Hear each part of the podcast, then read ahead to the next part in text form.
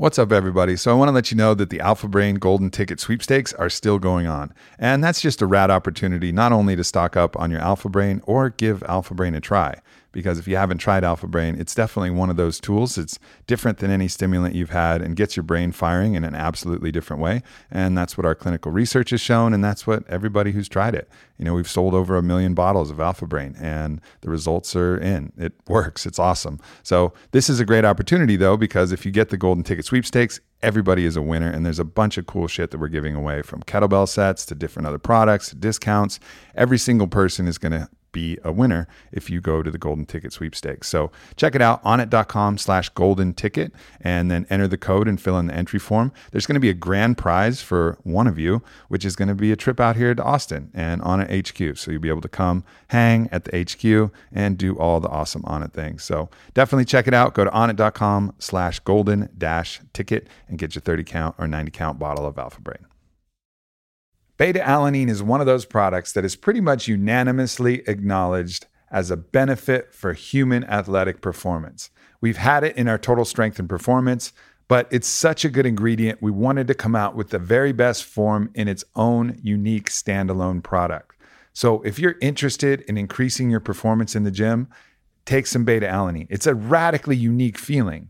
I mean, we actually created a formula that helps minimize the amount of tingling sensation that you get so we can really ramp up the dose, have a time release effect, and make sure this is powering you through your full workout. But for me personally, I still feel the tingles even in this formula. And the tingles are this unique kind of electric feeling that's going through your body that's telling you you can do a little bit more. You can do another set. You can run that extra sprint. You can push that extra sled. You can swing that kettlebell an extra 10 times. If that sounds interesting to you, definitely check out the beta alanine. Go to onnit.com slash Aubrey, get you 10% off, save some money on it. It is absolutely legit, backed by all the clinical research. And I think you guys will dig this product if you're serious about training or working out, period. Get ready, everyone, for one of the best stories ever told on my podcast. My friend Alex Banayan has done some incredible shit. First of all, you'll hear about one of the most amazing startup stories you've ever heard coming up on this podcast. But then he went on to create a book and interview some of the most interesting people in the world Warren Buffett, Larry King, Lady Gaga, Maya Angelou, like the list goes on, Elon Musk. How he got all of these people into the room is a testament to this guy himself. I mean, he's just an awesome human being to be around. We had a great time on this conversation. Didn't know each other at all when we started this podcast and have since become really good friends. And I think you guys are going to love him as much as I do as well. He's the author of the book, The Third Door, which is critically acclaimed, national bestseller. You guys are going to love it. I'm really pleased to introduce to you Alex Banayan. Yeah, I guess the whole premise of Buddhism is to make peace with your pain Mhm. and give it Mhm. space. Mhm. And that's where you alleviate the suffering. Yeah, Yeah, exactly. And that's like, you could spend a lifetime trying to master that fucking thing. No, people do spend literally a lifetime trying to. Ma- spend a lifetime. Can I? t- My thing. I don't like the word enlightenment because it shows a destination Mm. to that journey. Yeah, it's like enlightening. Right. I my whole thing is like I just want to keep learning and growing into it. Yeah. And I'm very new to it. I I've been starting reading on Buddhism 5 years ago.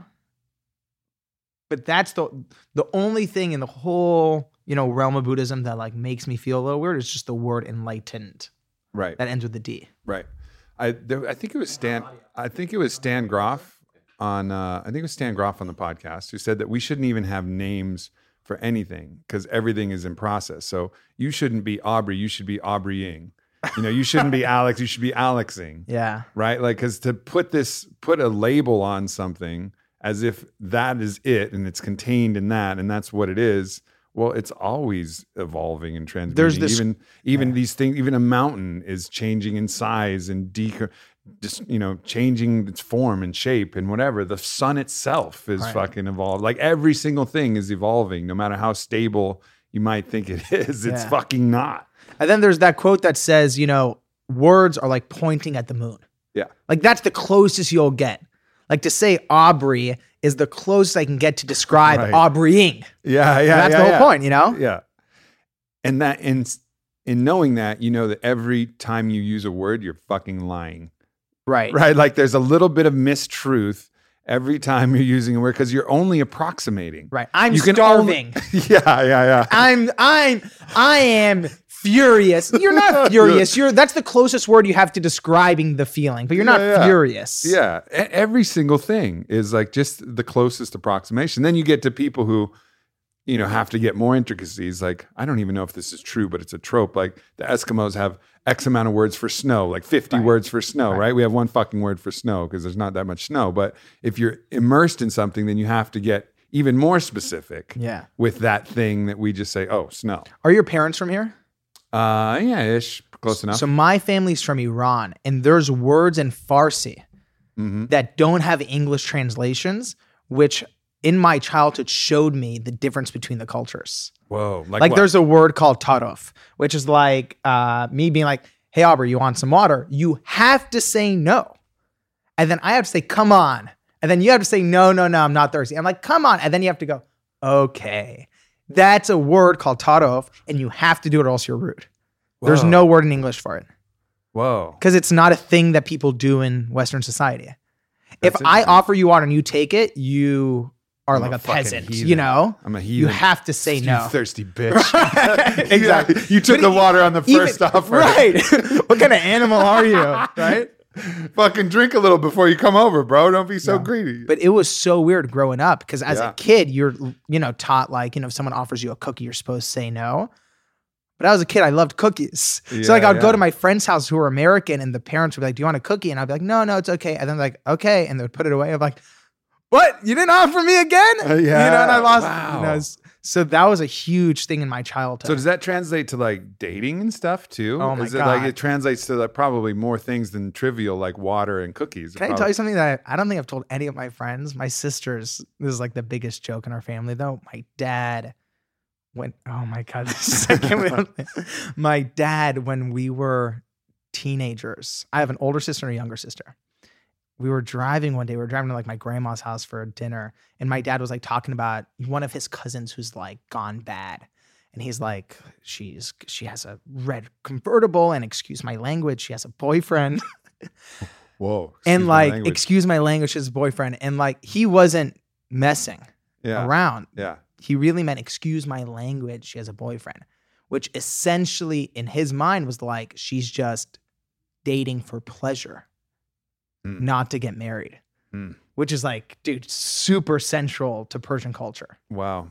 Yeah, I mean that's and it's tough for us in our culture to obviously like cast aspersion upon that, you know, uh, but there's it's it's this kind of weird thing where you, you don't want to be judgmental of a culture and the Yeah. histories and the mores and the traditions and you want to have the utmost respect for all of that. But then you also want to have an awareness of the consciousness and the sovereignty and the freedom Mhm. of the spirit that embodies this magical flesh suit that we fucking have and what the fruition of this actually looks like when it is radically free and you can taste the pleasure of the world. Like there's this so there's this combination of like whoa that's interesting. It doesn't agree with what i know about you know free sovereign spirit but it also like i want to respect yeah. that this is a culture that has developed this over however long something i like to think about is if you weren't born you know in america to your parents would you still believe the things you currently believe and it's a good way to Yeah. check like literally go through your life and you'll see like 90% of the things at least for me that i believe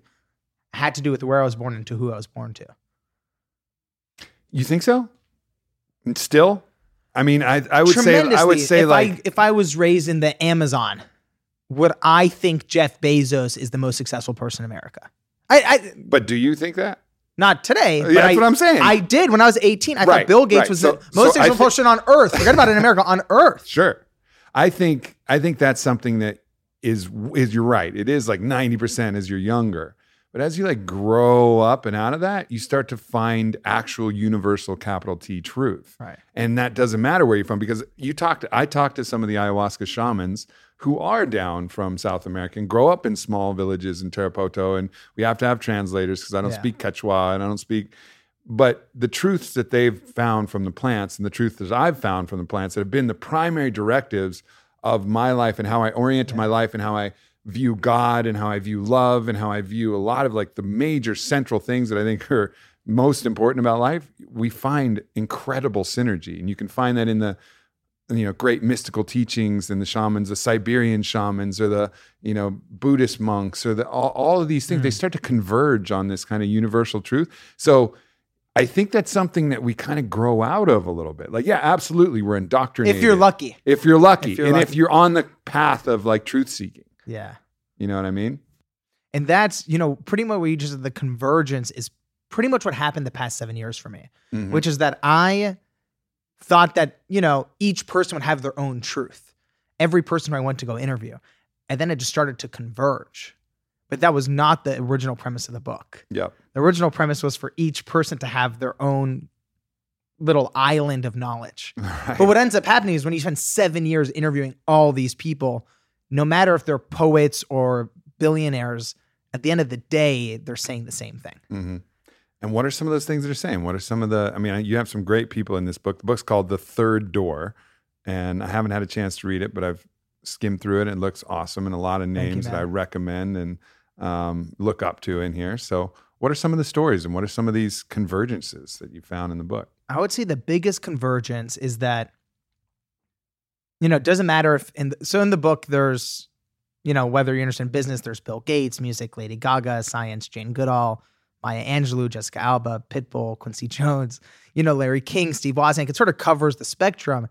And when I started out writing this book when I was 18, there was zero part of me looking for that, you know, one key to success. You know, we've all seen those TED Talks or those business books, and normally I just roll my eyes, but what ended up happening, you know, we've talked about this convergence is that every single person I interviewed, it doesn't matter if it was Maya Angelou who grew up in Stamps, Arkansas, or Gates who grew up in Seattle, they all treated life and business and success the exact same way. And the analogy that came to me, because I was 21 at the time, Mm-hmm. is that it's sort of like getting into a nightclub.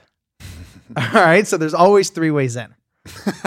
There's like the this. first door, the main entrance where the line curves around the block, right. where 99% of people wait around hoping to get in. You know, that's where you're just waiting out in the cold, holding your resume, hoping the bouncer lets you in. That's the first door. And then there's the second door, the VIP entrance, where the billionaires and celebrities go through. And for some reason, school and society have this way of making us feel like those are the only two ways in. You're either born into it or you wait your turn like everybody else. Mm-hmm. But what I've learned and what you know very well is that there's always, always the third door. And it's the entrance where you jump out of line, run down the alley, bang on the door 100 times, crack open the window, go through the kitchen. There's always a way in. Yep. it doesn't matter if that's how Gates sold his first piece of software or how Spielberg became the youngest director in Hollywood history.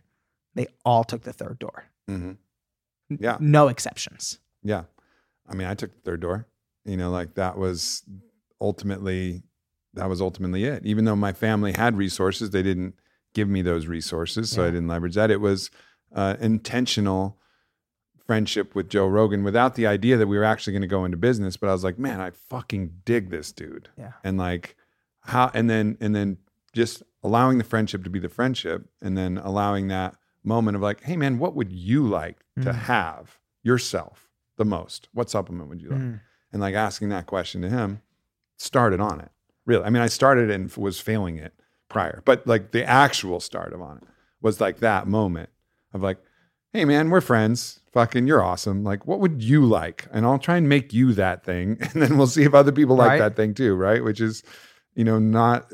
It's so yeah, it's this very kind of unique way that that that went through, but it was like, you know, intentionally seeing like, oh man, this guy has a lot of ideas that I truly appreciate and admire. Like, Mm. I want to be friends with this dude. How does that happen? You know, like how do I get into the into the Joe Rogan small nightclub of friends? You know, like, well, I have to have the value and the ability to be friends with Joe, you know, like truly. And Right. fortunately, I'd spent enough of my lifetime devoted to enough things to be that. But that's what I always tell people about like forming connections. It's like, it's not like fishing where you get like a Mm. shiny lure and a shiny hook and you try and like cast it out and hope that they bite on the squid that they think is a squid, but it's really plastic and it has hooks in it. You know what I mean? It's like A hundred be the fucking squid, man. like like be the actual squid. You know, like be for real, for reals, and it'll work. and it'll work when you're might actually not, the might squid. not, might not immediately, mm-hmm. but with time it'll work. Yeah. What's crazy about the story you just said, literally, you know, we keep talking about, I like the idea of capital T truths. If you zoom out with your story, and I don't know if you've heard this, dude, Buffett and Spielberg had the same story, Really. which is like mind blowing. But again, it's just the whole, the whole point of the third door is that it's not like a, you know, step one, step two, step three. Everyone's going to have a different thing. Yours was with Joe, you know, Mhm. with Spielberg, it was a man named Chuck Silvers. But if you zoom out, I don't know if you're a big music fan, but it's almost like there's a common melody Yeah. that's unavoidable. You know, it's in the pocket. You Yeah. can't miss it. Yep. And it, the thing too is like to, you know, and I apologize to people who've heard this story or whatever, but um, I don't tell it actually that often. But it was like the universe was testing me because I, Mm. you know, I found, you know, I, I had set up a business meeting with Joe, and it was just going to be a quick thirty minute business meeting about advertising on his podcast. And there was no podcast advertisers back then. This Right. was like not the industry that it was then. This is ten years ago, right? And so I had a company that, that you know, I was going to meet with him about advertising his podcast. And some of y'all know which company that is, but, um, but, uh, so, and, and at the same Wait, you're time, not, you're not going to say it? flashlight, everybody. All right. Flashlight, everybody. Um, so at the same time though, my best friend at the time, Bode Miller, who was at like the, you know, the, the apex of his career, hadn't won the gold medals yet, but still at like the peak of his, you know, fame Yeah. was setting up a party at the Kentucky Derby Okay. like so all weekend red carpet athlete mingling with the Tom Brady and the Patriots getting on the red carpet like he was still single then so the thing was going to be fucking crazy right and it was over the weekend where I had this little 30 minute meeting with a stranger at the time but somebody I admired Joe it was like come on man you got to come to the derby I'd never been to the derby and I'm a fucking 27 year old kid I couldn't even fucking afford to go to the derby not even fucking close let alone with my best friend on the red carpet. And it was like the universe being like, what do you want to do here, bro? Mm. You know, you want to go party your balls off for four days? Or do you want to actually take this meeting? You know, that could just be a meeting that you could handle over email and nothing could happen. And, or do you want to take the meeting? I was like, I got to fucking take the meeting. Sorry, buddy. Like, love that. I got to do it. And like, that was like the universe being like, okay, man, like that was the right choice. And that's a really interesting kind of moment to reflect. And I, I talk about it like paying the blood price, you know, Mm. like paying the price of something that was dear to you, Yeah. you know, so that that opens the actual third door. And, Mhm. and not in like the a pagan, like archaic way, but like some kind of sacrifice, something you give up. It's almost essential. The world can smell it, man. Yeah. Yeah. I am not saying that from like a hippy dippy way. Mhm. I mean, like literally, I, I'm sure you could even do science studies that you can tell, like looking into someone's pupils, if they're 100% in or if they're like one foot in, one foot out. Right. Like you can tell. I'm sure you can like meet a 19 year old kid who's like, I love you, I love you, I want to work with you. And you're like, I don't know, you're so, you're half Right. in, half out. Right. And then there's another kid who's like dropped out of school, has done all the research, and they might even be a little awkward, but you're still like, all right, I can smell it. Yeah. Yeah. It's, it's, And that's the third door. sen- yeah, we can sense we can sense something and it's this thing that you can it's why the smartest oldest fish know when it's a lure know when it's a a squid like an actual thing that they should eat right like especially the the the more the more a person is sought after the more Mm-hmm. shiny lures are cast in front of their eyes so the more discerning they get about the individual that they let behind and it doesn't mean that they're you're going to be 100% cuz big fish still get caught Yeah. you know what I mean? And like, I still get fucked, you know, and I still make mistakes and I still miss things that are obvious in hindsight, Right. you know, it's so, but you learn and you learn and you learn.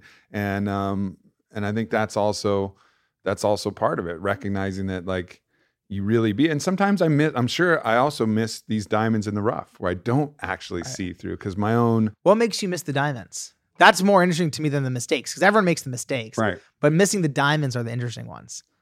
Well, that's a hard thing to quantify because the diamonds have been missed. Right. And you have no idea. You have no idea which Right. ones of those diamonds. So it would have to be a, a story about someone that I didn't see that in, and then they came back later and I saw it in them later.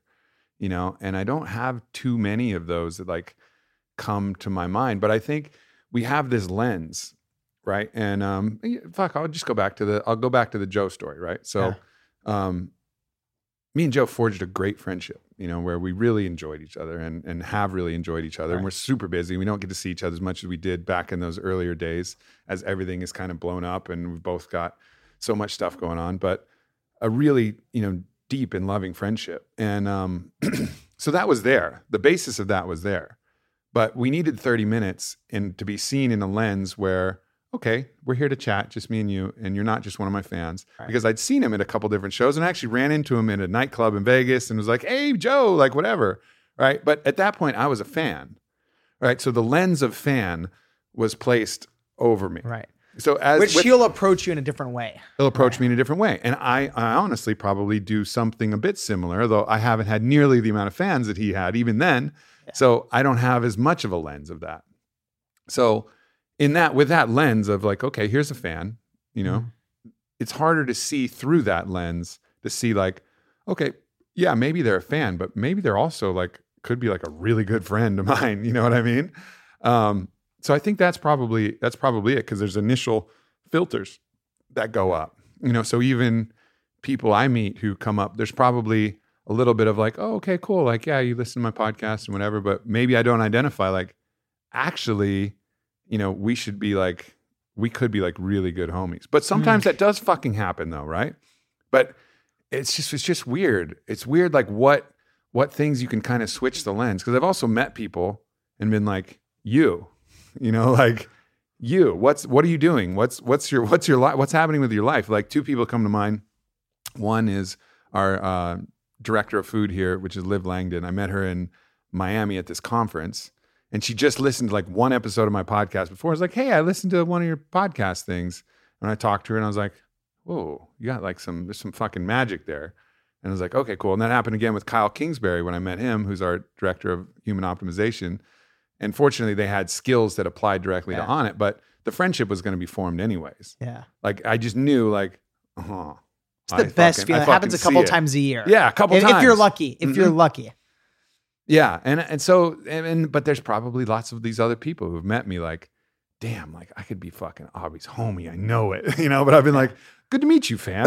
you know, like like and then But you're a human being, man. Sure. You need to protect your energy at times too. Sure. Sure. And then there's other people who've been like, you know, who've been really just fans and wanting to get close. And that's really their primary objective. And they are more like a lure. And Yeah. they just want to get kind of close, but they don't really have substance to offer and work ethic and friendship and genuine service. They just want, but Right. they've pre- presented themselves in a way. I've been caught by those things too. So that makes you more leery and more wary. And the more times you've been caught, the more wary of the hooks that you become. So, yeah, man, it's a very fucking interesting. It's a very interesting topic, Yeah. you know. And I think it's just about trusting you be the fruition of who you are, the truth of who Mm. you are, I know that sometimes you're not going to get the chance, you know, like sometimes, but sometimes you will. One of the biggest lessons I learned on that topic is that, and it's by far the biggest mistake I made on this seven year journey, is that desperation clogs intuition. Oh yeah, Desperation clogs intuition. clogs everything. Whenever you're in need, you're in fear. Yeah. Whenever you're in need, you're in fear. Oh my, need is a kind way to put it. Desperation is like need to the 10th power. Yeah, so it's like extreme need. Need plus fear. You know, there's a stack. Yeah, I, I I'll take need over desperation any day. I it was my it was it was part of my journey to get to Warren Buffett. Mhm. And what ended up happening was so pretty much the the context of all this is that you know I was 18 years old, a freshman in college, and I was spending every day lying on my dorm room bed staring up at the ceiling. And I don't know if you've gone through like the what I want to do with my life crisis stage. Oh, this is like my whole life, but yeah, all right. Okay, yeah, great. Okay, okay, So cool. you get it. You know, it's like all Yeah. consuming. And to understand why I'm going through it, you have to understand, you know, I explained that my parents are from Iran, but they're also Jewish. So I Mhm. pretty much came out of the womb. My mom cradled me in her arms, and then she stamped MD on my ass and sent me on my way. Mhm. And, you know, in third grade, I wore scrubs to school for Halloween. In high school, I went to pre med summer camp. So, like, that was my childhood. Yep. And, you know, I checked all the boxes. I studied for the SATs. I, you know, got into college. And when I got to college, I remember really, you know, I'm the pre med of pre meds, but really quickly in the first couple months, there's this stack of biology books feeling like they're sucking the life out of me. And at first I assumed I was just being lazy, but very quickly I began to wonder maybe I'm not on my path. Mhm. You know, maybe I'm on a path somebody placed me on and I'm just rolling down. And when you're 18, that's like the most terrifying question. And and it's not really a about an age in life. It's really a stage when you really begin to question where you are and what you've been working toward. And you know, my questions of what I want to do with my life began to evolve into, you know, how did all these people who I looked up to, how did they do it? How did Bill Gates sell his first piece of software out of his dorm room when nobody knew his name? How did Lady Gaga get her first record deal without a single hit under her belt? You know, this is what they don't teach you in school. So I just assumed there had to be a book with the answers. So I'm going to the library and ripping through, you know, business books and biographies and self-help books, assuming there had to be a book that focused on this stage in life. When no one's taking your meetings, no one's taking your calls, how do you find a way to break through? And eventually I was left empty-handed and you know, that's when my naive 18-year-old thinking kicked in. I thought, well, if no one's written a book I'm dreaming of reading, why not write it myself? You know, I thought it'd be super simple. I'll just call Bill Gates, interview him, Mhm. interview everybody else, and I'll be done in a few months. That I assumed would be the easy part. Yep. The hard part I figured was getting the money to fund this journey. I was buried in student loan debt. I was all out of bar mitzvah cash. So there had to, you know, there had to be. well, you stretched it for five years. That's a oh yeah, and dude. I was I was a nerd too. So like, I used it for like a digital camera yeah, and like yeah, yeah. like some software, computer games, like. But my, you know, my bar mitzvah cash let me go for a little bit, but I knew it would cost money to like travel and do this stuff, and that I thought would be my limiting factor because I thought getting to Bill Gates would be the easy part. Right. And this is where it gets a little weird. Two nights before final exams in my freshman year of college, you know, I'm doing what everyone's doing in the library right before finals. Mm-hmm. You know, I'm on Facebook. And and you know, I see someone offering free tickets to the Price Is Right. And you watch the price right growing up, right? So, and I'm going to school in Los Angeles and the show's filming not too far from where I'm going to school. And my first thought was, what if I go on the show and win some money to fund this journey? You know, not my brightest moment. Plus, I had a problem. I Tell me that didn't work. Tell me that didn't work. well, this is the thing, dude. I had a giant worked, problem. I had that's a never seen a. I had never seen a full episode of the show As a hail mary like a motherfucker. Hail Mary is a compliment, you know, to what this idea was. And uh. I'd never seen a full episode before. Plus, you know, look, I've seen bits and pieces. Everyone, when they're in fourth grade, homesick from school, the only thing on TV was The Price is Right at the time. Right. I didn't have cable as a kid. And I, you know, I told myself it was a dumb idea. Plus, at finals in two days. Um, but I don't know if you've ever had one of these moments where no matter how ridiculous the idea is, it just keeps clawing itself back into your mind. Mm-hmm. And almost the more you push it away, the stronger it keeps clawing back. So to prove to myself it was a bad idea, I remember sitting, it was actually a table sort of like this. I'm in the library at this wooden table and I open my spiral notebook to write best and worst case scenarios, you know, to prove to myself it's a ridiculous idea. Yep.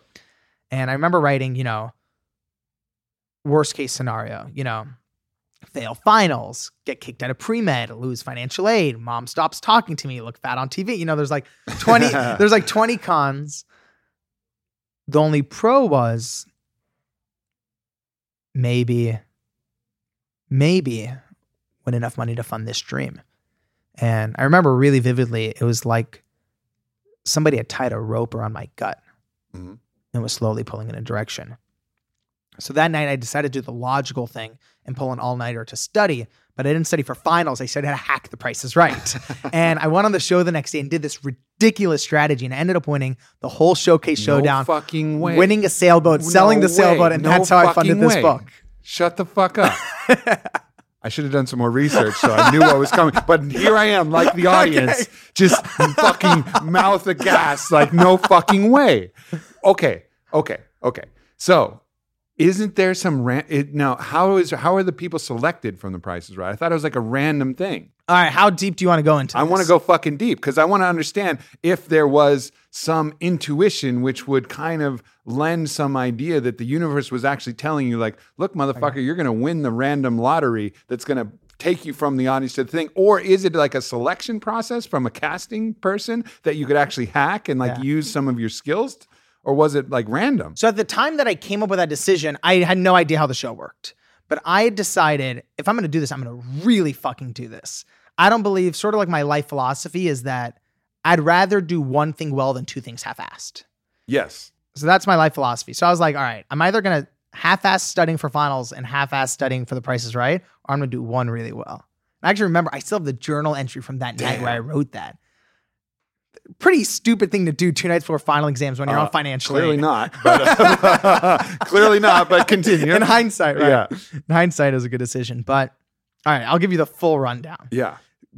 So pretty much that night, I decided, all right, I'm gonna, I'm gonna really do this, and I end up pulling an all nighter, googling how to get on The Price is Right, because I had realized, you know, there's 300 people in the audience, Yes. eight get called down, and out of the eight who get called down, one wins. So statistically, the hard part isn't being one out of eight; it's being eight out of 300. Yes. So I was like, how do I? If I can hack that part, Yep. The rest, then you can actually. I'll wing it from there. yeah, yeah, yeah, yeah. I'm with you. Right. So I was like, all right, let me tackle the 80% of the problem. So I was like just Googling how to get on, how to get on, how to get on. And at about 4 a.m., which is when all good things happen. I four, Questionable advice, also. But continue, Alex. do not quote me on that. 4 a.m. when all good things happen. Um, so at you know, 4 a.m., I'm on the 27th O of Google. Again, Uh-huh. where all the good shit is too. You're on the 27th O. And I see it was like an old, it was before there were even blogs. Remember those like message boards? Sure. It was like a message board. And someone was explaining that there's a producer Aha. who interviews every single person in the audience. Okay. So now I'm doing all this research on the producer. And then on top of that, you know, now at 5 a.m., I'm going deeper and deeper. And I find out there's an undercover producer too, who's planted in the audience, who confirm or denies the original producer's selection. So the next morning, you know, I wake up. I, you know, anybody who's seen the show for 30 seconds knows people are colorfully dressed. So I'm, you know, putting on a bright red shirt and a big puffy jacket, neon yellow sunglasses. I look like a chubby toucan. It's perfect. and I get to the Follow your nose. right, exactly. exactly. So I get to the CBS studios where the show's filmed. And the second I get there, you know, I don't know who the undercover producer is. So I just assume everyone is. Uh-huh. So, you know, I'm dancing with old ladies, I'm flirting with custodians, I'm breakdancing, and I don't know how to breakdance. and yes. I, so I get there, and after about an hour, you know, you're waiting in line, and eventually, you know, I see my guy, Stan, the head casting producer, and I at this point know everything about Stan. I know where he grew up. I knew where he went to school. I pretty much knew what he ate for breakfast that morning, Mhm. and I knew he had a clipboard, but it's never in his hands. His assistant, who sits about 20 feet away from him, is holding it. And if Stan likes you, he'll ask you more questions. And if he really likes you, he'll turn around and wink and she'll put your name on the clipboard. So if the price is right is a nightclub, Stan's the bouncer. If you're not on his list, you're out. Yep. And, you know, right away, he's right in front of me and he's like, What's your name? Where are you from? What do you do? And I'm like, Hey, I'm Alex. I'm 18 years old. I'm a freshman at college. I, uh, I'm studying pre med. He's like, Oh, pre med. You must spend a lot of time studying. How do you have time to watch The Price is Right? And I'm like, Oh, is that where I am? You know, the joke just dies. Yeah. You know, yeah. no laughter, no laughter. And I can see his eyes are wandering.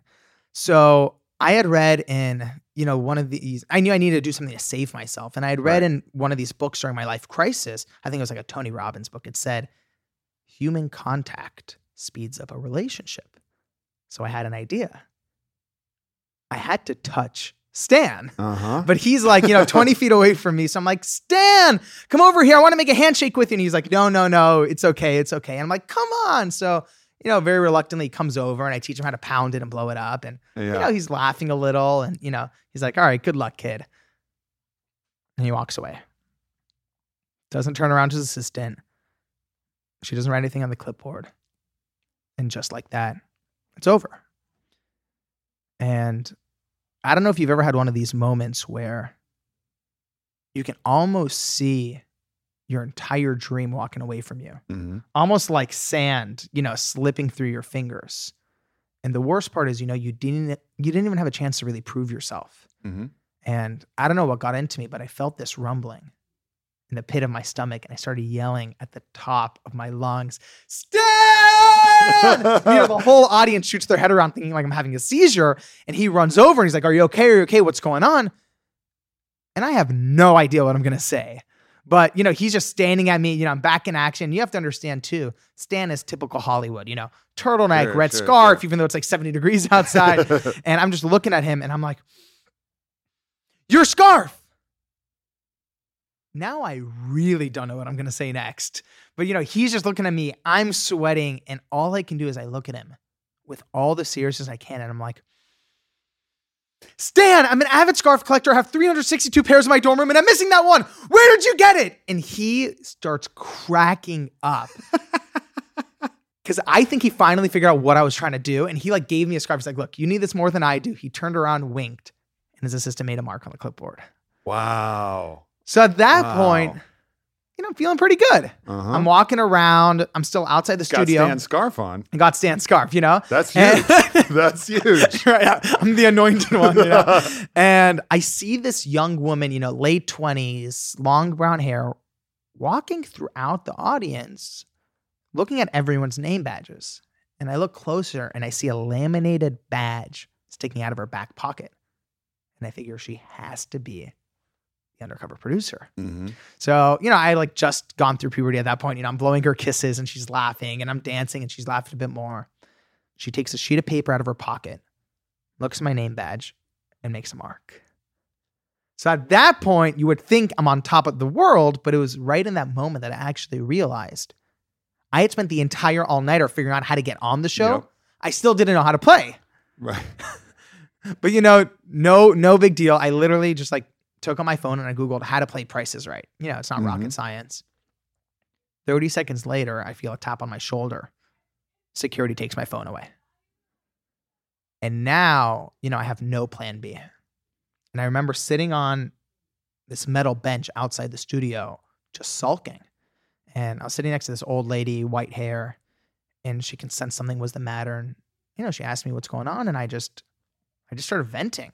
I told her about finals. I told her about my dream to write this book. I told her I've never seen a full episode of the show before. And she just pinches my cheek and she's like, honey, you remind me of my grandson. And I ask her for some advice and she's like, honey, I've been watching the show for 40 years. And she ends up giving me decades of wisdom in a matter of minutes. And this light bulb goes off. You know, I give her a big hug. I say thank you. And I turn to the person next to me. And I'm like, hey, I'm Alex. I'm 18. I've never seen the show before. Do you have any advice? Then I turn to the person next to me. Hey, I'm Alex. I'm 18. I've never seen the show before. Do you have any advice? And I go from person to person, group to group. And over the course of an hour, I crowdsource the wisdom of about half the audience. hmm And right around then, the doors to the studio open. And I step in there, and the place smells like the 1970s. you, know? You know, there's yellow and green drapes, flashing lights. All that's missing is a disco ball. And I get in there, and I'm not super, super religious, but if there's ever a time to like pray, Yeah. you know, it's right then. And I, you know, this is my dream is on the line. And I remember actually closing my eyes and starting to say a prayer. And I heard this loud rumbling noise from up above. You know, long, elongated syllables. You know, my body's shaking from how loud it was. But it wasn't God. You know, it was TV God. Live from CBS Studio in Hollywood. It's The Price is Right. And, you know, the famous voice starts Yeah. announcing the first contestant. It's not me. And the second and the third, it's not me, but for the fourth, you know, I really feel it coming. And I actually inched out of my chair and it still wasn't me. And I ended up sitting back in the chair thinking, you know, maybe it just wasn't meant to be. And, you know, if you know how the show works, someone wins the opening round, moves Yeah. on, and now And there's they call somebody else up. Exactly. So that's when I hear Alex Banayan, come on down, and I lose my shit. Aubrey, I don't care how cool you think you are. It is impossible to stay cool in this moment. You will look like a dweeb Yeah, running sure. down the For aisle, sure. hugging strangers. I get to my podium, not a second a thing, and that's when they're like, a leather chair and ottoman. Dude, I'm 18. I don't know what ottoman means. I'm like, I'm like $200. And, you know, everybody laughs at me. And then, you know, now it's time for the next round and it's a billiards table. My cousins have a billiards table. You know, how expensive could it be? So I'm like, $600. And again, everyone laughs at me. But because the audience laughs so loud, everyone bid higher and higher and higher. Right. So they all overbid, which means I win by default. Yeah, you know, so so- I'm jumping on this stage, I'm cheering, I'm like waving to my mom on the camera, and it's time for my bonus round now. And by the way, like the host is like, congratulations. And I'm like, what did I win? He's like, you won the billiards table. I'm like, okay, cool. So I'm like learning as the show goes on. Yeah. And now it's time for the bonus round. And you know, the big doors open up. Did you have to spin the wheel? You have to spin the wheel yet? No, that comes up later. That's later. Okay. That's okay, okay. later. I didn't know any of this though. I love how much of a Price is Right guy you Yeah, are. yeah, yeah. This is great. So you know the doors open, and it's this glistening white hot tub. You know, twelve jets, LED lights, waterfall, and Aubrey, look at me. You uh. have to understand, I'm 18, and the only thought I have is, if I win this hot tub, I'm the king of college. you know, so all the pressure's on, and I end Yeah. up guessing like four thousand dollars. It was nine thousand dollars, so I lose the hot tub, and I think I'm off the show. And they're like, "We'll be right back with the wheel. Don't go away." And I'm Yeah. like, "Excuse me, what's the wheel?" oh, and literally, a producer comes up to explain it to me. And do you remember what it was? The wheel? Yeah. Yeah. You try to get as close to a dollar as you can. Right, exactly. So they cart it out, and it looks like a big slot machine, right? Mhm. Like lights and glitter and You got to really crank on that thing. Yeah. Gotta- yeah, but I wasn't fucking doing on it workouts then, man. I'm 18. So I get there and, you know, commercial breaks over and it's three contestants. Time for the wheel. And the first woman goes up, you know, young woman, curly hair, peppy energy, gives it a spin. Tick, tick, tick, tick, tick, tick, tick. 80. And the crowd goes ballistic. And even I know that's an unbelievable spin. Yeah. You know, closest to 100 wins. And if very rarely, if you land exactly on 100, you get a bonus cash prize, but Sure. that rarely happens. So she goes to the winner's circle. Now it's my turn. And at this point, I'm thinking, you know, I might as well have some fun with it. So I give it a grip, and it's a lot heavier than it looks. And you spin it, and it's like tick, tick, tick, tick, tick, tick, tick. 85. And the crowd goes insane because they know I have no idea what's going on. Yeah. So they're freaking out. And, you know, I move to the winner's circle. I'm jumping up and down. And now it's time for the third and final contestant. And older woman, really sweet energy. Everyone's rooting for her. She gives it a spin. Tick, tick, tick, tick, tick. She goes over. I win. And I start freaking out because I think I just won the whole show. And they're like, we'll be right back with the second Showcase half. showdown. Exactly. Don't go away. And I'm like, what? And I pretty much get moved to the side of the stage and I watch the second half of the show go by to Yeah. find out who's going up against me in the final round. And I finally find out. Her name is Tanisha, and she blasted through the second half of The Price is Right with the ferociousness of someone who spent her whole life walking through Costco studying price tags. Dude, she won the opening round, she won the bonus round, and on the wheel, she spun a perfect 100. Going up against Tanisha's like David, going up against Goliath, and you know, David didn't bring a slingshot. So it's now the commercial break before the final round. And I'm on the stage, and Tanisha walks up toward me. You know, I believe in karma to a degree. And, you know, I reached out my hand and I was like, hey, good luck. And she looks me up and down and she's like, yeah, you need it. And the whole audience is like, oh shit. Literally 300 people did that. and it's like a rap battle on the stage of The Price is Right. It's like Eight Mile all of a sudden. They're like, oh shit. And I'm like, fuck, she's right. I do need it. so I realize in that moment that all the people had given me advice before the show began, no one gave me advice on the final round because no one thought I'd make it this far. So I don't even know how this works. And I have like, you know, 60 seconds for commercial break. And I see the host of the show, you know, Bob Barker just retired and is now Drew Carey. And I throw my arms up in the air and I'm like, Drew, I loved you on Whose Line Is It Anyway? yeah. Yeah, I give him a hug and he like awkwardly like pushes me away Yeah. and you know talk about the fan lens that we talked Sure. about. He pushes me away and I'm like, "Hey Drew, any advice on the showroom showdown?" And he goes, first of all, It's the showcase showdown. you know, I don't even know what it's called. And he ends up giving me, you know, some great advice. And before I know it, it's time for the final round. And you have to understand, you know, I'm standing behind this podium, you know, seven machine gun sized cameras pointed at my face, eight blinding white lights shining in my eyes. I'm sweating. Tanisha's dancing. And, you know, now it's time for the final round. And I mean, you know, you know how it works, right? Yeah. They, they give you the package, and I, you know, I'm up first. Alex, you're in for action and adventure on a trip to Six Flags Magic Mountain theme park. Blah, blah, blah, blah, blah, blah, blah. They say all these details. Dude, I've never seen a full episode before. I don't know to pay attention to the details. Plus, the audience is cheering. I have like borderline ADD, you know? so I'm not really listening. All I hear is Six Flags theme park. I grew up in LA. I know how much a fucking theme park ticket costs 50 Yeah. bucks with a can of Coke. I've Yeah. seen the commercials growing up. What I didn't hear in the blah, blah, blah details is that it was front of the line passes, VIP, all you can eat food with a butler in a limo for six people. But I'm thinking 50 bucks easy next. you know, your next prize is a trip to Florida, blah, blah, blah, blah, blah, blah, blah. I'm 18. I've never booked a plane ticket in my life. I'm thinking, how much is a plane ticket? 200 bucks? Again, what I didn't hear is that it was round trip, first class, five star hotel rental car for two people. But I'm thinking 200 bucks easy next. While you're in Florida, a trip into zero gravity, blah, blah, blah, blah, blah, blah, blah. I'm thinking this must be a theme park themed package. So this must be the Vomit Comet, another $50.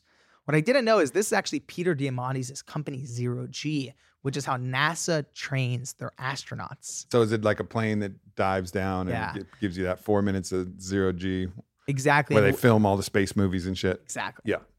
100 dude you should have been on like my speed dial while i was on this who knew aubrey is the price is right expert of austin texas Phone a friend, Right, motherfuckers. exactly. Phone a friend. I don't know shit about it, what everything's cost, but I can know how to play fucking Plinko. I Exactly. can Plinko my ass off.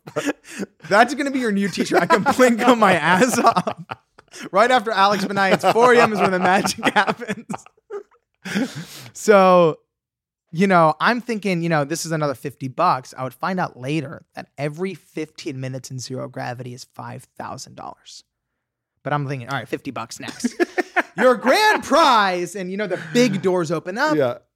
a new sailboat and i'm freaking out but you know eventually i calm down and i look at the boat and it's on the other side of the stage and i don't hear the details and from where i'm standing sort of looks like a dinghy. And i'm thinking you know how much can a dinghy cost? You know $2000 $3000 $4000 and i'm just thinking you know $4000 and you know if there's ever a time in your life to like be still and listen to your inner voice it's like right then. And you know the audience is cheering. They're like alex what's the final price of all the packages of all the prizes? And i'm just like you know oprah always talks about listen to the voice. So i'm like trying to listen to the voice. You know i've never even heard the word meditation at that point in my life. So i'm just like trying to listen to the voice. And finally i hear it. And this one number just sounds right. And it just feels you know like destiny and i end up grabbing the mic and i'm like drew $6000 dead silence. It's as if somebody has passed away on the stage of The Price is Right. And I'm very confused because the audience had been cheering for me all day. Right, right. And I'm looking at the audience like, not even a smile? Like, what's happening here? And it feels like minutes are going by. And I realize Drew Carey hasn't locked in my answer. So I turn around to look at Drew Carey and he's just looking at me like, like, what the fuck are you doing? And I finally get the hint and I grab the mic and I'm like, uh, just kidding? And everybody starts cheering. And he's like, oh, college kids these days, what's your real answer? And I'm thinking, shit, that was my real answer. so I don't know what to do. And I don't know what gets into me. But again, I just start pounding on the podium. The sensation takes over. And I'm like, audience, I need your help. And like a miracle, they start chanting one number. But it's a mob and I can't hear them. I, you know, they're all chanting, but I can't hear them. And the producers are trying to cut me off. They're like, we need an answer. We need an answer. And I can hear the TH sound of the audience 33, 3. And I'm like, all right, Drew, I'm going with audience. $3,000. He literally grabs the mic and goes, You know, there's a difference between 30,000 and 30,000, right? And I'm like, Of course I knew that. Uh, 30,000. He goes, Great. We're locking in at 30,000. Moving on. Tanisha looks at me like she's going up against someone in preschool. Right. And, you know, now it's Tanisha's turn. She gets a car and an ATV and a vacation to Arizona. And, you know, she guesses like $35,000. You know, she's just dancing her way through it. And now it's time to reveal the winner. Tanisha, you guessed $35,000. Retail price $36,400. Tanisha jumps up in the air. She's She thanking God. nailed it. She nailed it. You know, best guess in Price is Right history. You know, Yeah. she just crushed it. fucking nailed it. And I'm just thinking in my, you know, the audience is cheering for her. And I'm just thinking in my head, all right, if I go straight to the library, I have three hours for bio, two hours for chemistry. Mom doesn't even know I'm here. You know, I'm just doing crisis management for finals. I've already moved on. Yeah. And they're like, Alex, you guessed $30,000 retail price, blah, blah, blah, blah, blah. You know, I'm not listening. And the audience starts going crazier than they have all day. And, you know, the producers are pointing at me and I notice my podium's flashing. So I literally turn around to check the podium. I had guessed $30,000. Retail price, 31200 I beat Tanisha by $200. And literally my face goes from like this to I'm jumping up and down. I'm dancing on the sailboat. I get the sailboat, sell the sailboat, and that's how I funded the book. Holy shit, man. That is a fucking story. All right. So there's a couple moments I want to dive into. I want to dive into what was that? What do you attribute that fucking thing Hmm. that you were sitting there and that thing that you said pulled at your guts and told you price is right? Like, what the fuck is that Hmm. thing? Because I think one of the the beautiful and obviously beautiful lessons that you can take from this are like, okay, you get that, you get that call, you get that feeling, you get that gut intuition thing, and then you do the work, right? And there's multiple ways that you did the work and how you researched and how you kind of understood the game and how you prepared for at least the front part of it. And then how you adapted to learning when your t- main tool of learning was removed and like tons of lessons a day. but the fucking thing is like the mysterious You're like an thing- anthropologist, man. Yeah. you just dissected the whole story in like 10 seconds. but the fucking thing though Yeah. is like what is that fucking thing that told you price is right at that fucking time like what, what how do you explain that shit You know, now that I'm a bit older, um, you know, it's been it's been a seven year journey. So from the day of the Price is Right to today, it's been seven, almost eight years now, and now I'm a little bit more in tune with my body. You know, the Mhm. body talks. You Yeah. know, there's a great line from a song I love. It says, "The body talks and meditation helps." And that's a Nahko Bear song exactly, yeah, Yeah.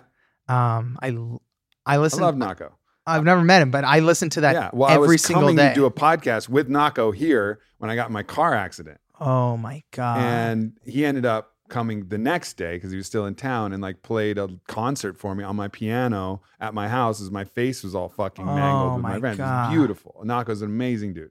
But yeah, I fucking love that song. Wow. Dude, that is wild. That's wild.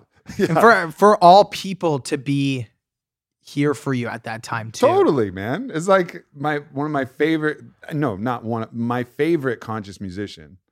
Yeah. You know, to be here and to like be in my living room, giving me a hug, playing my piano, playing his fucking guitar, like singing All the healing energy. all the healing energy of my best friends and Nahko. The day after I almost fucking killed myself, passing out in the middle of the day behind the wheel, like uh, it was a crazy thing. But yeah, I fucking know that song. That's wild. yeah. Man. So the, I, I guess going to the question of, you know, what happened in that moment, my theory is that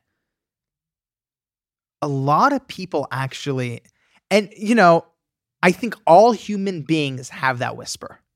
I Mhm. feel all human beings have that whisper. The big thing that I've come to realize in my life is that I, I'm not, dude, I'm not Evel fucking Knievel. You know, I'm the scaredy, I'm the, you know, if you ask my sisters, I'm the most scared kid you'll ever meet growing up. I had a nightlight till I was 12. I never went on roller coasters. So, fear, I grew up with fear. You know, my parents are immigrants, fled here as refugees. Fear was a big part of my existence growing up. So, yeah, I was just completely paralyzed by fear by most of my childhood. What I think made that moment at the beginning of the Price is Right possible, because as much as everything else that happened that day was great, none of it would have happened without that first decision. And right. I think all, you know, talk about your story with Joe. If you didn't go to that meeting and you partied your face off, none of this, isn't that crazy? Yeah. Like a fault line in the earth Mhm. your entire world changed, but you had no idea at the time. And what I've learned, what I've learned is that in that moment where I made that pro and cons list, and there were 20 good reasons not to do it, 20 cons, 20 logical reasons not to do it. It's the moments in life when you have 20 logical reasons not to do something. And no good reason to do it, but still there's something in you urging to do it. You have to listen to that whisper. Yep. And I again I don't mean that from a spiritual perspective. I don't I mean that literally from if you just care about your life and your career. There's a reason in your subconscious why your body is begging you to do something. Mhm. And you just have especially when there's 20 good reasons not to do it. Yeah. And I think the moments that change our life, the moments when you're 80 years old and you look back on your life as defining moments in your life, or when there's 20 good reasons not to do it and you still decide to take one thoughtful step forward anyway. And the biggest thing that I've learned on the journey of this book, you know, not just from, you know, my journey of chasing down all these people and getting the interviews, but just also from studying all of them. It's the relationship with fear that's the biggest thing that's changed their life. When they change their relationship with fear. And my whole thing was I was completely terrified on the journey of writing this book. So one of the questions I had to all these people I interviewed was how did how did you become so fearless? You know, you look at Elon Musk and Bill Mhm. Gates and you assume they had to be fearless to do what they did. But what shocked me is not only were they not fearless, they were terrified the whole way through. Yep. And that didn't make any sense to me. And what I learned is that they didn't achieve fearlessness. Instead, it was courage. And while the words sound similar, the difference is critical. And to any Courage, action, not retraction in the face of fear. Mm, say that I- one more time. Courage, how I define Yeah, yeah. courage is action, not retraction in the face of fear. Mm, That's it, man. that's it. That's fucking it. my right. thing, you know, my thing that I've come to term, you know, it's the same thing. And I've realized, you know, fearlessness, because I think in metaphors, you know, fearlessness is jumping off a cliff and not thinking about it. That's idiotic. I want nothing to do with you if you call yourself fearless, because Mhm. that's, you know, you're not thinking about it. Courage, on the other hand, is acknowledging your fear, Mhm. analyzing the consequences, and then deciding you care so much about it, you're still going to take one thoughtful step forward anyway. Mhm. That's courage. Fuck yeah, man. and that's and I think going back to that idea of paying the blood price, like part of the blood price is stepping into your fear. Like part of that is like, okay, I'm willing Right. to bear the load and the weight of my fear of, okay, I get kicked out. Okay, you know, I fail the finals. Okay, my mom doesn't talk to me. Okay. Like the cost that you paid was actually a cost paid in fear. The blood Mm. was the pain of the fear that you would have to endure to actually take oh the my step god, forward. dude! right? It's not And- just fear; it's betrayal of the family you love. Yeah, dude, my course. family, and I don't say this jokingly. My family came to America and sacrificed everything so I can have an education. Again, I do not say that likely. My mom worked two jobs, two mortgages on the house. You know, I remember being, I remember vividly being, I think six years old and one night having a nightmare. And, you know, when you're a little kid, you have a nightmare, you like get out of bed and go to your like your parents' room. If you're lucky, you know, if you have two parents who love you, you know, that's where you feel safe. And I remember in the middle of the night walking through the hallway and seeing this blue light coming from under my mom's door at like middle of the night and I creaked it open and I saw her working at her computer at like, you know, 3 a.m. And the next night I woke up into the same thing and she was there and there and there. And only later in my life would I realize that my dad's used car lot, he worked in used car sales, went bankrupt. So it was up to my mom to support our whole family. And only much later in my life did I understand the amount of sac and still to this day I probably don't even know the full extent of the Mhm. sacrifices my mom and my family made. So turning my back on school, you know, I ended up dropping out of school to make this book a reality. It's not just fear. There's also a act of betrayal Sure. emotionally. You know, my grandma sobbing, begging me not to do this. The woman who pretty much raised me. And what I've had to come to terms with after a lot of resistance is that fear is a natural part of the human experience. And you can fight it, and fear is going to win every time. But if you can acknowledge it and almost, I like to think of it as like a mental living room. If you can, you know, pull up a chair for it, offer it some tea, let it take a seat, Mm-hmm. the fear begins to relax. Doesn't disappear, but begins to relax. And only then can you take a step forward. Yeah.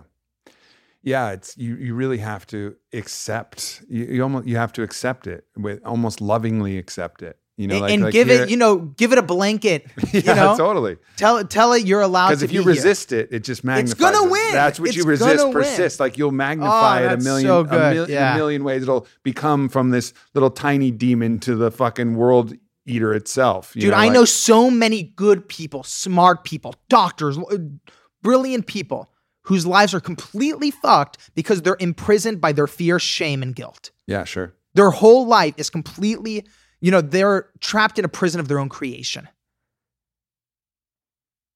You know? And you're not gonna, the more you resist your fear and your shame and your guilt, the stronger it fortifies. Yeah. Only with self compassion, there's a word in Buddhism called maitri, which is called loving, which, you know, is defined as loving kindness with oneself. hmm Maitri is the only solution in my book. Yeah.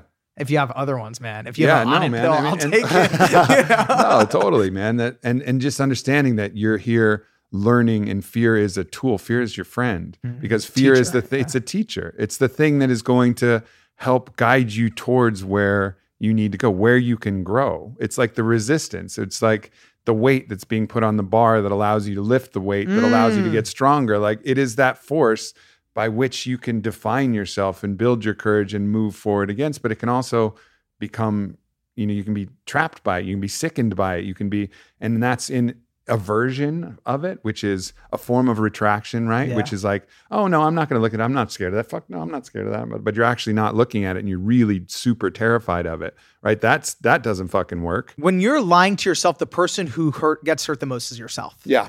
And people who aren't honest with themselves. And dude, I can say this because that was me for most of my life. You know, not being honest with myself about what I was scared about, not being honest with myself about my motivations.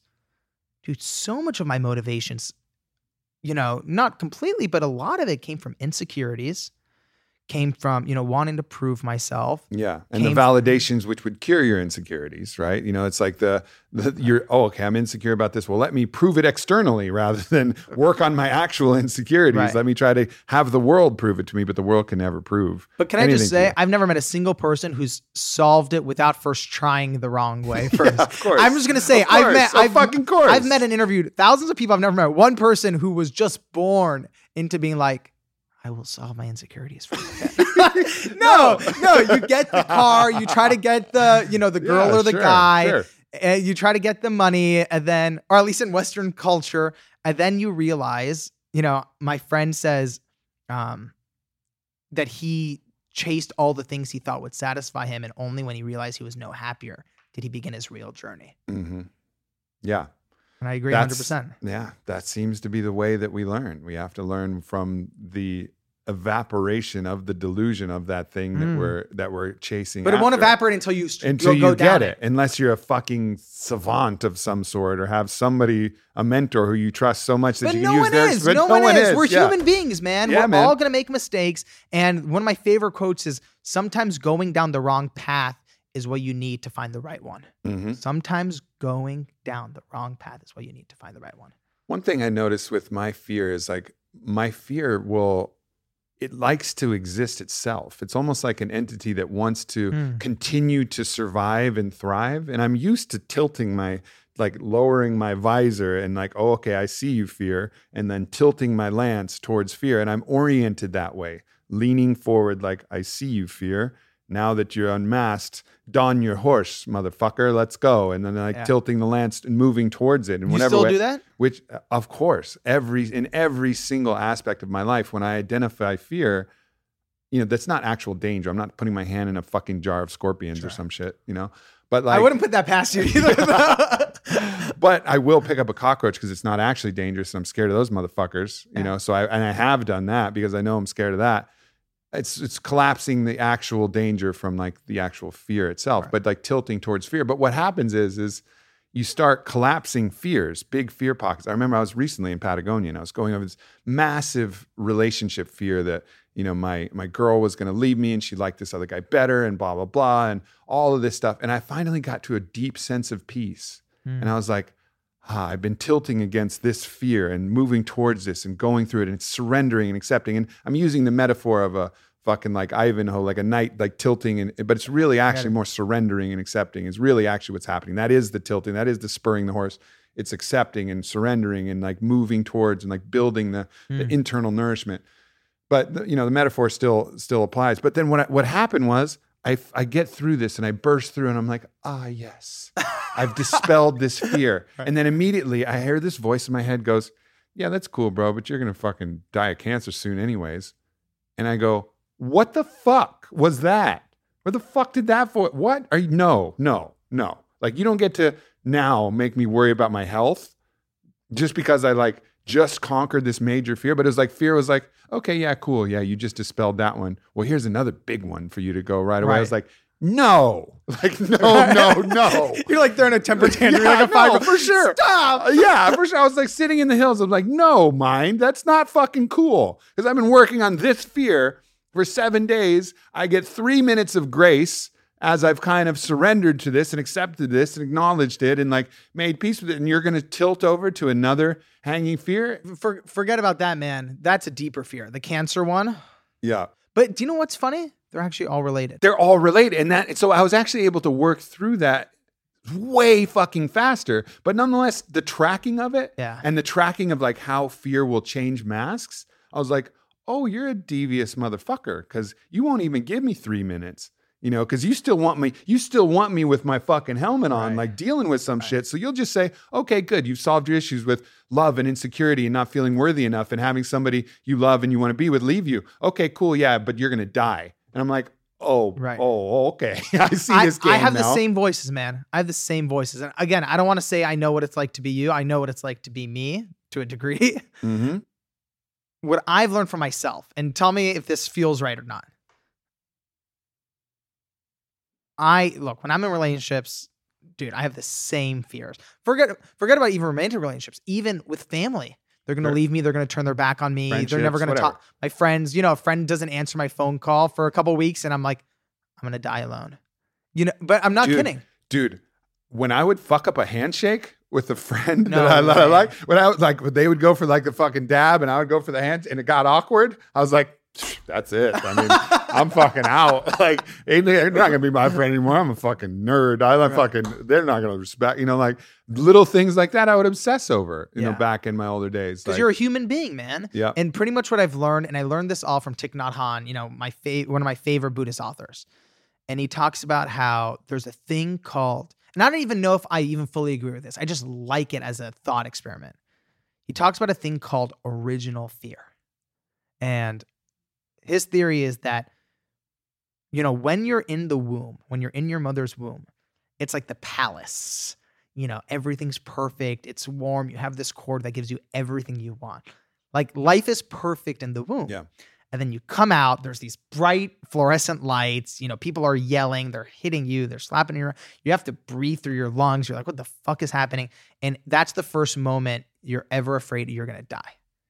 Mm. Well, Stan Grof would say something different. Yeah, tell me. Stan Grof, he, he basically he calls them four basic perinatal matrices. Okay. So what he calls BPM, he shortens it to BPM, basic perinatal matrices. BPM one is that you know euphoric, everything is taken care of. I'm floating in outer space, which is my mother's womb, and the heart beats next to me, and the food just comes, and I'm just kind of cruising around with mom, and everything's good.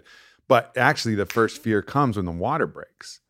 Oh, When the water breaks, your world all of a sudden collapses around you, and you're like, what the fuck oh, So happened to you're my in a world? fight or flight. In what the fuck happened to never my thought world? about that. Right? Wow. Like my Okay. world just Yeah. collapsed. yeah, And then you're then you're like, I'm gonna die. That, but then then obviously you don't have the cerebral, but that's the feeling like my world just collapsed. I'm gonna die. Right. Mhm. And you can get stuck in that and in, in that framework. And we all be stuck in that mental framework of like my world's collapsing, I'm gonna die. And you can give up. And then there's the other choice of like, oh, but this canal is opening. Oh, but there's a place I can go. Wow. There's a way out. And that's where the warrior archetype comes. That's where the fight comes. It's B- BPM three. So BPM two, world collapses. BPM three, that's where the are you canal gonna opens. take the opening? Are you going to take the opening? Are you going to fight for your breath, which is on the other side of that canal? Fascinating. Right. And then four is that ecstatic, yes, fear, but ecstasy, but and the world is different. And, and then there's all of this stuff happening. And then that's, you know, the gateway to actual ecstasy, which is the birth into heaven, which is reality, Yeah. you know, which is our opportunity mixed with all the fear, mixed with all the joy and bliss and exuberance. But it isn't this contained, everything is cool. This is now, oh, we're in the real game now Yeah. you know, and it comes with all the things. But but yeah, I I mean I think it's right. Obviously, he's taking BPM one I- uh, contrasted he, with he four. just broke it down even more, which Yeah. I find even more fascinating. Yeah. And I think what we're even doing right now is so much part of the path forward. I think when people, myself included, deal with fear, what I used to do is pretend it didn't exist. And if I did pretend it exists, I would try to fight it. And just having open dialogues, whether it's in therapy, whether it's in a journal, or whether it's with a friend in a conversation, just acknowledging it releases so much of the pressure because the worst part about fear is when you don't talk about it because then Mm-hmm. it becomes fear that you're ashamed of Mhm. and that shit is a lethal you know Yeah, well, it'll Cocktail. take hold. It'll take hold of you. It'll become. It'll. It'll consume you. And the longer you don't talk- from behind, yeah, there's a great my little sister my sisters like we're on this text thread and they just like send us you know uh never said this before i don't even think my best friends know this we have a text thread called loving warriors my mom and my my sisters and my Mhm. brother-in-law and we just like send like inspirational like things and my little sister sent one last week and it said oh so beautiful i want to try to say it as closely as i can it said don't sanitize your story trying to wipe away the imperfections is your biggest danger. Your story that you don't talk about will atrophy into shame. whoa, And the word that hit me was atrophy. mm-hmm, Because the thing about muscle mass, right? mm-hmm. It will atrophy into shame. Like that's the natural progression of things you don't talk about. You become ashamed of it. And that really stuck with me. Yep. Fuck, man, it's it's so true though. You know, I mean, and then the more you ignore it, the more it atrophies, the more shame that comes, the harder it is to pierce the veil, the harder it is to get in, the more suffering and pain will, you'll feel on the way as you actually dive into that fear. Yeah. right? Like, and sometimes that's the way. Sometimes it has to build to such a level that you finally can't take it anymore, and that's how you learn. You know, and, and interestingly for me, I mean, one of the most challenging journeys has been my open relationship journey, dealing with these deep insecurities and fears.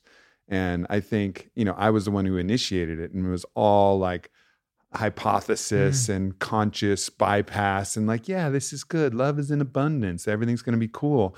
And by telling myself that and like trying to reinforce that i started to develop more and more shame about the actual amount of jealousy that i was feeling Mm. the amount of insecurity that i was feeling until finally i couldn't ignore that anymore and i couldn't project that on this reason and you did this thing and this little minute thing which is the reason that i'm actually upset it's not this thing that i'm horribly fucking ashamed of which is that i'm a jealous little bitch right now right Welcome to the club, bro. Yeah, Like, exactly. We've been waiting for you for a long time. right, right. So like, and then finally, like accepting that, then it's like, or, or you know, you just start like Yeah. bouncing around, like you're just getting, you know, yard sale down a ski mountain with rocks and pine. You're bouncing off shit, but you're accepting, like, okay, I'm jealous. here. Okay, I'm insecure here. Okay, I'm insecure about this. Okay, okay, okay, okay, okay, okay. And then finally, you get your footing Hmm. and then you can get back but it's it's a really interesting process and and if i would have been more honest you know and less ashamed the whole way could have been a lot smoother route but that wasn't the route that you know I took to learn. Right, I, I wasn't able to do that. Dude, then. mistakes are our greatest gift. Yeah. And if there were like by far the interview that changed me the most in the book taught me that because dude, literally the journey of this. look, Think about how preposterous this is from like a big picture thing. An 18 year old who's the son of immigrants who like literally his parents know like the local carpet dealer. Like that's my family connections. Tries to go sit down with Bill Gates to learn the secrets of, you know, business and success. You know, it's it's a fool's errand, you know? And I, especially the fact that I thought I would do it in three months. So, what ended up happening is this journey was just a string of mistakes peppered in with wins, you Yep, know? yep. I thought it'd be the other way around. Also known as life. Dude, a string of mistakes. Again, dude, where were you with- when I was starting? In with wins. This is on you, know, I was man. This is on you. mistakes, This is on you. I was too busy fucking. I needed you on the Price is Right. I needed you when I was chasing Bill Gates. Now you want to enter my life, man? I don't know. I don't know.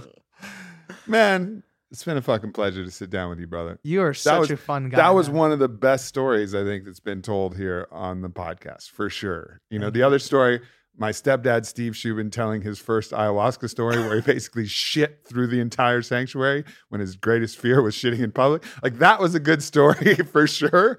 So if you haven't listened to the Steve Shubin ayahuasca story episode, that's that's Ah, that's really up there. But this is this is definitely one of the best stories. Dude, thank here, you man. so much, man. This is sure. such a pleasure too. Yeah, absolutely, brother. Um, and check out the book, The Third Door. I mean, look at all the things that had to happen for this book to come to fruition. So let's fucking give it a read, all of us. I'm gonna read you, it. man. I appreciate it. Yeah, thanks, brother. And follow you on social. What's yeah, your, uh, Instagram, Twitter, Facebook, it's all the same. It's just at Alex Banayan. beautiful. Thank you, my brother. Thank you, man. See you, everybody. Peace. I hope you guys enjoyed dropping in with Alex Banayan. Make sure to check out his book, The Third Door, available pretty much everywhere. And then also, if you're interested in hearing more from me, one of the best ways to keep in touch is my weekly newsletter. It's more like a personal diary. It's me just giving all of my thoughts for the week, anything that I'm working on, anything that I'm going through. So go to aubreymarcus.com and sign up for the newsletter. I don't send out a lot of mail, just pretty much once a week with my thoughts and a few notes on the podcast guests. So definitely check that out and keep a lookout for the relaunch of Go for Your Win 2.